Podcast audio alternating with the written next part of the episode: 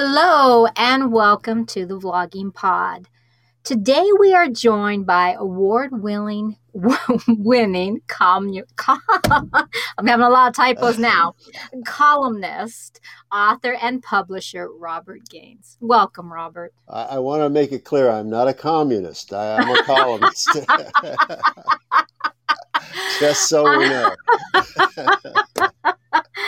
you know, if I didn't um I don't know. Sometimes when I speak, my yeah. tongue just I get twisted, you know, yeah. and then I'll have to like repeat it to myself. Even before I do these, I actually practice in here in the sound booth before I bring you on. So well, well that's you know, just, that's that's the great thing about writing is because you can go over your mistakes and nobody knows. Right? In this right. kind of format, you're like, well, it's out there now. you said it. that's all right. I usually try to correct and um, yeah, that's a good know. idea. Oh, yeah, sure. I, all right. Um, so uh, let me first say that in your bio, you you traveled quite a bit growing up in a naval family. That's right. Okay, so you went from California, Rhode Island, Virginia. What I'm most curious about, and this actually took me a little bit because you didn't give me it in your bio, so I had to look a little bit for it. Okay. Um, what I'm most curious about is how did you go from Pennsylvania to McCall, Idaho? Oh, well, I went by way of Virginia. How's that sound? when I, I, I uh, my career was at Bucknell University, and when I retired early from Bucknell to be a writer, mm-hmm. uh, you know how that goes. Uh, my son was and daughter were down in Virginia, and so I went down there to be close to them. And um, then um, about four years ago, my sister's husband had been you know, an all American Boy Scout, and he was up in his 80s and unfortunately began uh, a process of ne- needing help and hospitalization and and oh. uh, and so I went out there at a time that he was having problems. And of course being with my older sister she started taking care of me. So oh. I love I just loved Idaho. I mean the air it's in mountain town small mountain town. And it was just like oh so different than the east.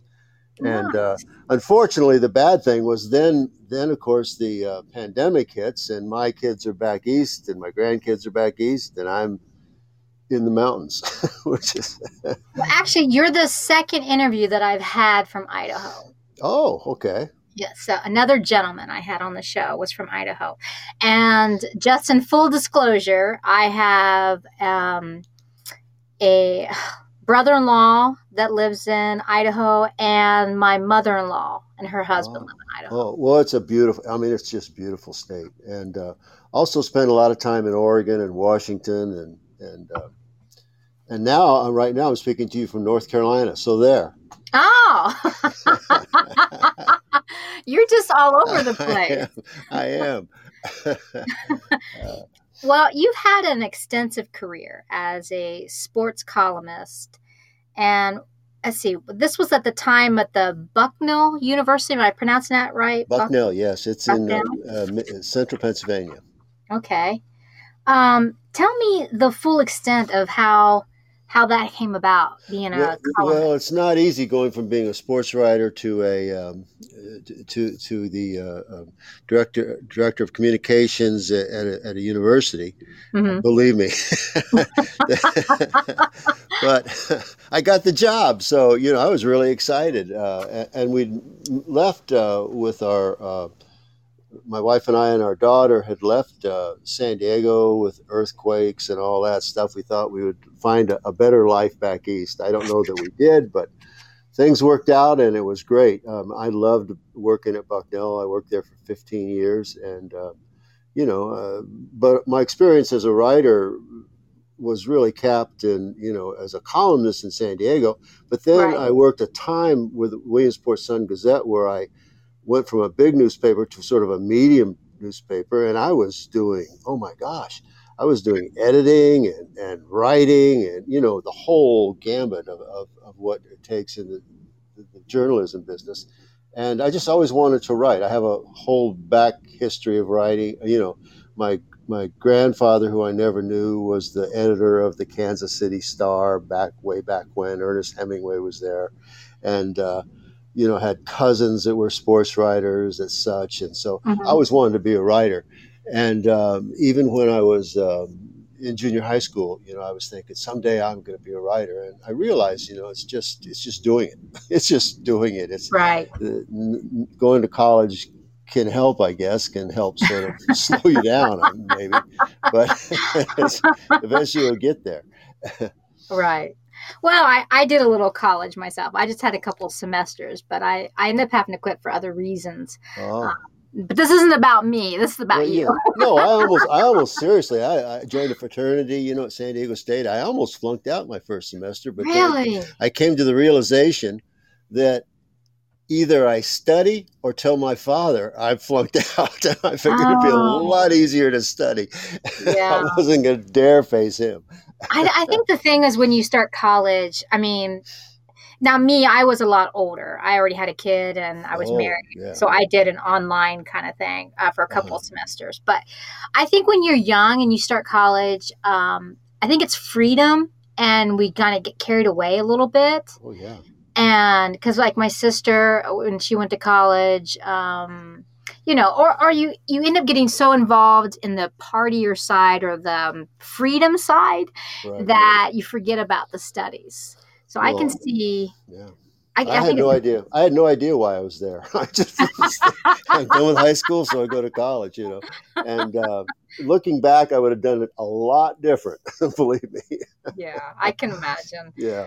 Um, so let's let tell me about how a columnist turns to writing classic literature. I mean, that has to be the most distance in format. Yes. Uh, yes, especially sports writing. Mm-hmm. Uh, but um, at the same time, i have never, I've, my mind has never been one to slow down, and so I've always had, you know, people say you're so aloof. You know, I'm just thinking. you know, I'm not aloof at all. I'm just thinking. And you go- actually, I, when I was doing some research on you, not to interrupt, but oh, as I was doing, you are really are aloof. I was like really digging for stuff on you. well, just just uh, call the FBI. They probably have something. You know. yeah. So no, no it, it's just it's just that I've always wanted to be a writer, and uh, I loved writing for sports and having my own ability to write for whatever I wanted or whoever I wanted to talk with was great, and it, but it, it helped form me, you know. And mm-hmm. um, but but I had these ideas, and I still do. And and I, I, wrote my first book actually when I was in my twenties. Never published it. It was called um, "The Man with Total Control." And um, it, it, was it was really out there. It was really weird. I, I loved in, reading uh, Kafka and uh, and Kurt Vonnegut and sort of different kind of you, you know different kind of writing, sort of more of absurdist you know fiction. Mm-hmm. And uh, I love that. Of course, I love all kinds of of, of uh, reading and, and, and genres, but. Um, I have, you know, I've written books about my dogs from the '70s. I've written, uh, yeah, uh, I have things go. I've got about nine books in my head that I wish I had enough time to just really get into. Right. Um, but I'm too busy doing other things. and and that's sort of what happened with this writing is uh, I really started writing when my first son or my second child was born. And um, it was just something that I was going through a, a, thing at the time. You know, I was still, I wanted to be a writer, but I was, you know, off on another career at Bucknell. Uh, um, oh, actually, I hadn't started at Bucknell yet, but I was still writing newspapers.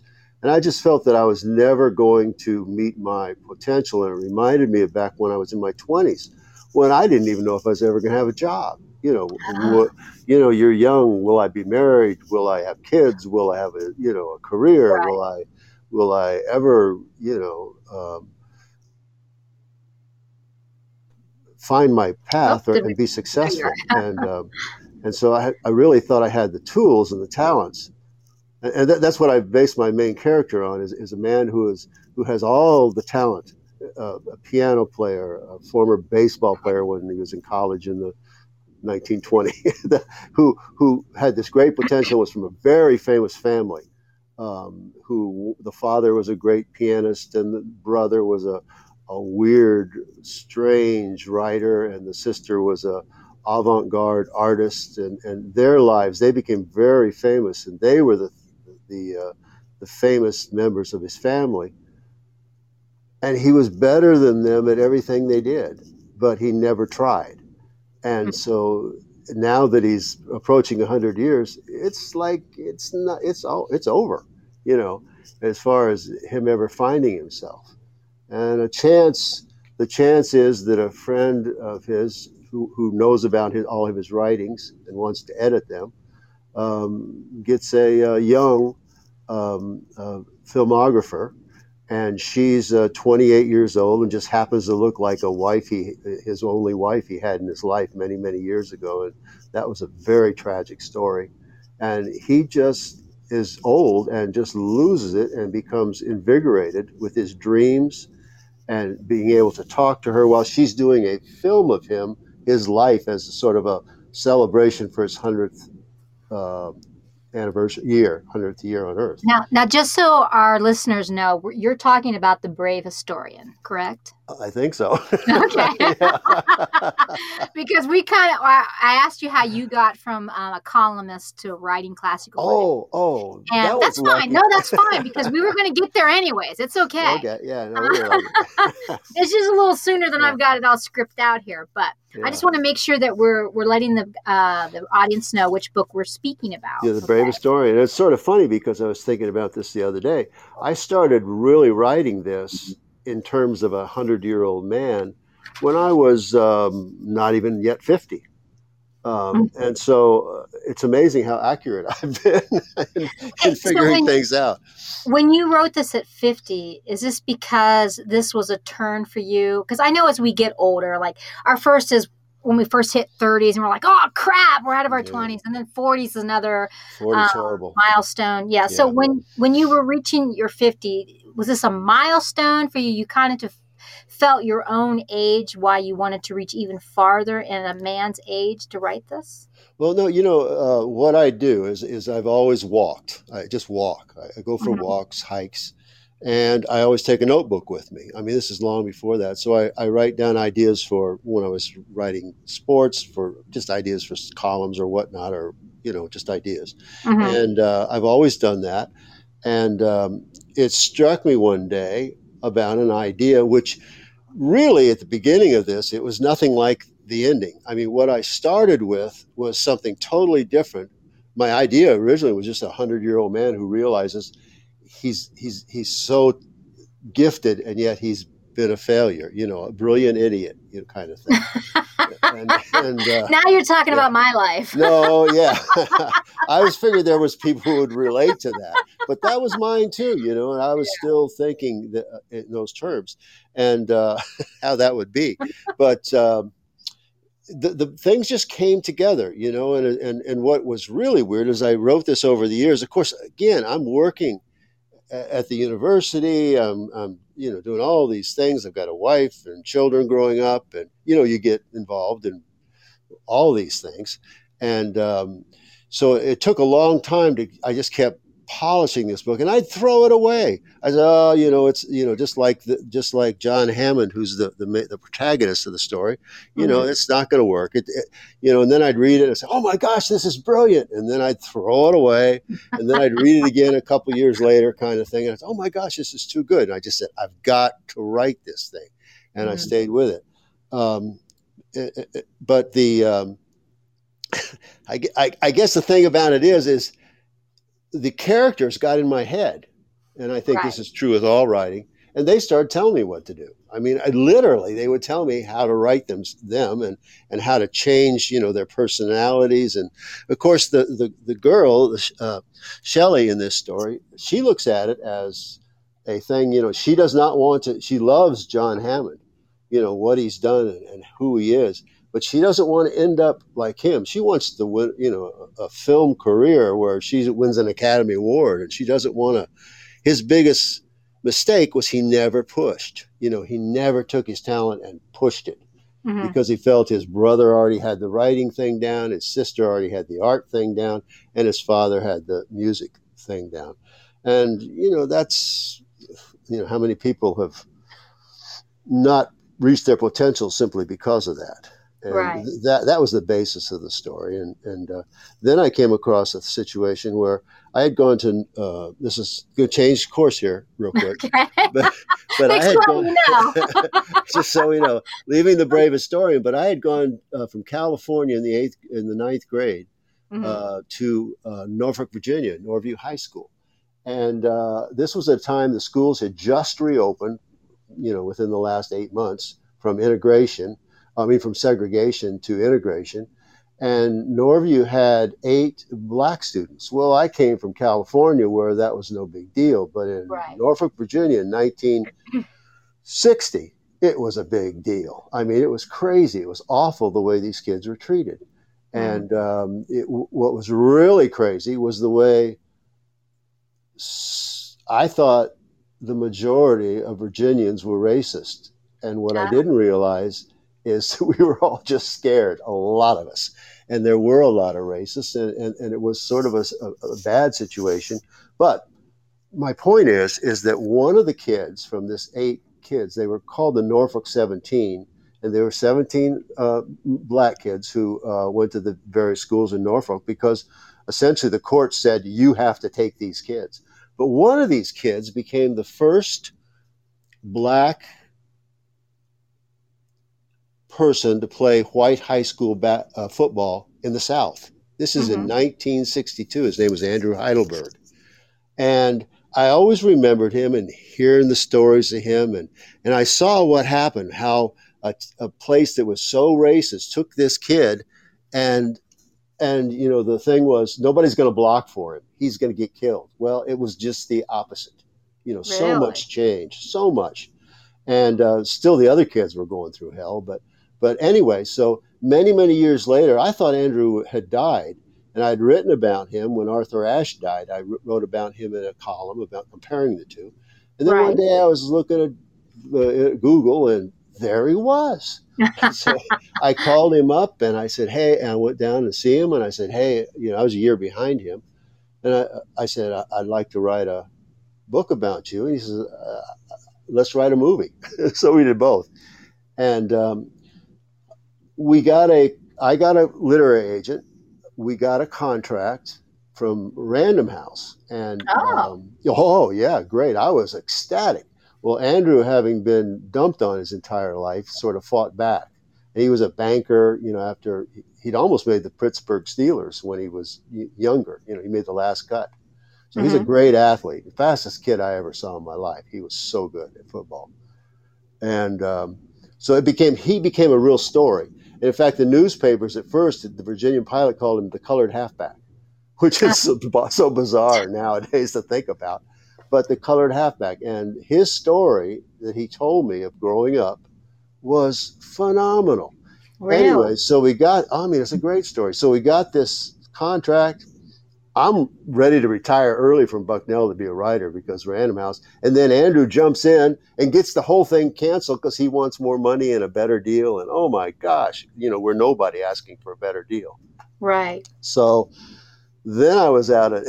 was, so you got. Was, so you got real close for a short time, and then real it close, kind yeah. of yeah. But, but uh, so I put that on hold, and I'd done a, a book that I self-published on Christy Mathewson, the famous baseball player, and I thought it was the greatest thing ever written, you know, because I mm-hmm. wrote it. I guess I don't know. Well, it, it must was, be true if we yeah, think it, right? yeah, and I mean, it got a lot of great. Everybody that read it said, "Oh, this is fabulous and, and uh, phenomenal." And but I self-published because I was in a hurry, and all the red flags in self-publishing just hit me in the head. I mean, stabbed me yeah. through the heart. Just you know, marketing and all that stuff. It, it was disaster. So then my literary agent said, "Why did you do this? You should have told me." And so she got me another deal with a, a, a major publisher, mm-hmm. and I wrote a book for them, and I uh, they put me on their library line. Oh. And and the book, I guess, was successful because it sold four or five hundred copies, and they made money. And they said, "We and we'll sell it." And they were selling it for forty bucks, and they said, wow. "You can buy it for 30 I'm like, "Who's? How can I buy it for thirty and and and talk? You know, get people to get signed autographs for 40. it's just now, crazy. You're, you're talking about like nonfiction. So your agent wanted. This was historical fiction. Oh, historical yeah, fiction. Okay. Yeah. So I made my mind up. You know, I got to tell you, I'm still getting the royalties, and I guess I probably, with all the work I put for that book, uh, making at least 29 cents an hour now for what I put into it.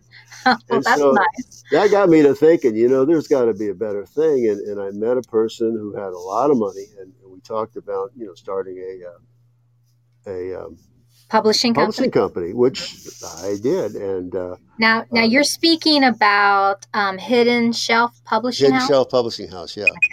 okay. Yeah, okay. and we're doing really well. Uh, we're, you know, we're not making any money, but we're doing really well. but we're author friendly, and that was the idea. Well, when you know, when we say we're not, we're doing really well. For, for I think the majority of artists, when you enter something that you enjoy, to us, that's the success. Oh, right. It might not be the money that you want. I mean, you know what I'm saying? It might well, not I be the money. Hats. I wear yeah, exactly. exactly. Yeah. And okay, so as we're as you're talking about the publishing company, let's take a moment and talk about the drive to publish fiction through Hidden Shelf Publishing House. Let's speak about how this venture came about directly when you're mentioning it. You said you had a partner. Yeah, and he lasted, he had a lot of money and he really had a lot going on. And, and he lasted about a week and a half in doing it and, and said, you know, he, he dropped out. So then I had to scramble, get an investor to help get going. And uh, right, that's right around the time I moved to Idaho. And um, so, you know, I just, I got really lucky, I got to tell you, um, because uh, after, uh, my, um, the woman who is my publisher, I have three main women that work for me, and they're all over the country. But uh-huh. two of them are in Boise, and they're just, I mean, the woman who's the, she's, she's, she's amazing. I mean, what she does and how she does it and um, she, she's, a, she's, really good. I, am I'm, I'm so fortunate to have found her. And then I found another person who had not done any of this stuff yet, but in reading her resume, she looked like the person who had a great future. And boy, I was surprised 10 times over. And the third person is actually my daughter, who you should never hire. Uh, but she's she has always been a great artist, and she her she has put her art into our covers. Uh, she did the, the Brave Historian cover, which you saw, and then mm-hmm. the graphic design was done by uh, Kristen, who is the publisher I was telling you about. Unfortunately, right. none of these women, all in their 30s, and so you can imagine how powerful they are in their ideas, and they have good ideas. Um, but they, the, none of them work full time because they all have kids and right. they're all going through that being 30 and married thing, you know. Mm-hmm. Uh, so I don't have, I've got these great people who can only give me so much time, but we work it out. And then I have, you know, about seven other people that I re- for specific skills. So it's right. it's been a it's been a puzzle putting it together, but I feel that we've done everything correctly. Um, well, I, except sell books.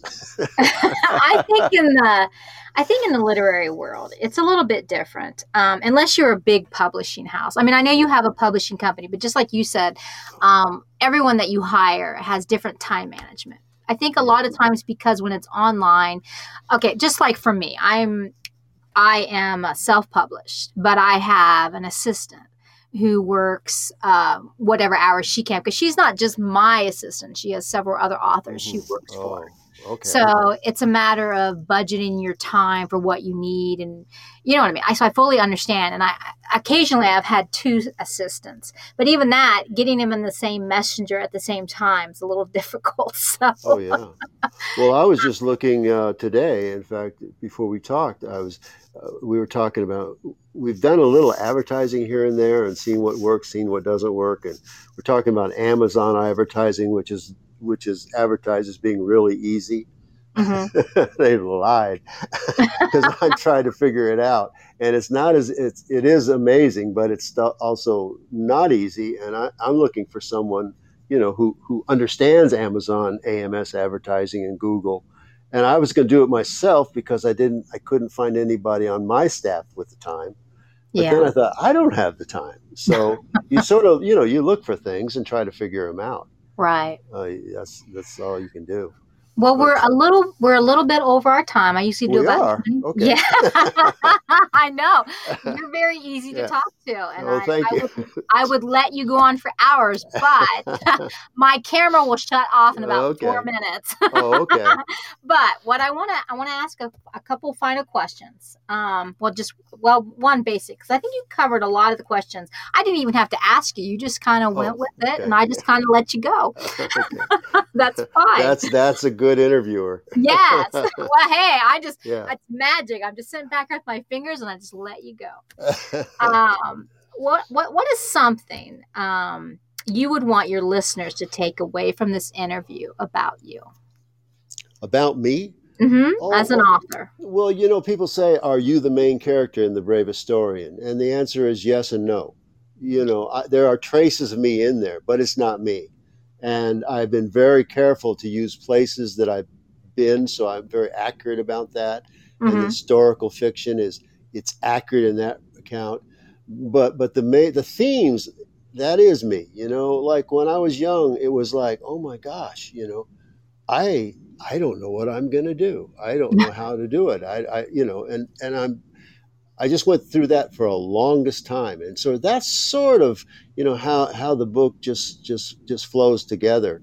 Um, and and I and I also you know people that are uh, hundred years old aren't done. I mean, they were once you know they were once children jumping rocks and and with all the dreams. And this particular story, I gave him a great life. Unfortunately, he didn't follow through on everything he wanted to, but. Right. Uh, the life itself is very exciting, and, and his dreams. People say, "Oh my gosh, you, you write dreams." Just you know, there there's a lot of humor in there, and there's also a lot of, you know, I feel I want to attack the senses, make you cry, make you laugh, make you just put a lump in your throat, and and that's the way I like to write. Uh, so it's, it's Well, a little if- lyrical too. If you write anyway in any which way you speak, I bet it's a very elegant book. It's very elegant, and, and hopefully there's no hopefully there's no uh, typos because I Well- actually had two different. I have no. I don't think there are any typos. we've, we've gone over it real close. We always think positive on that. oh well, yeah.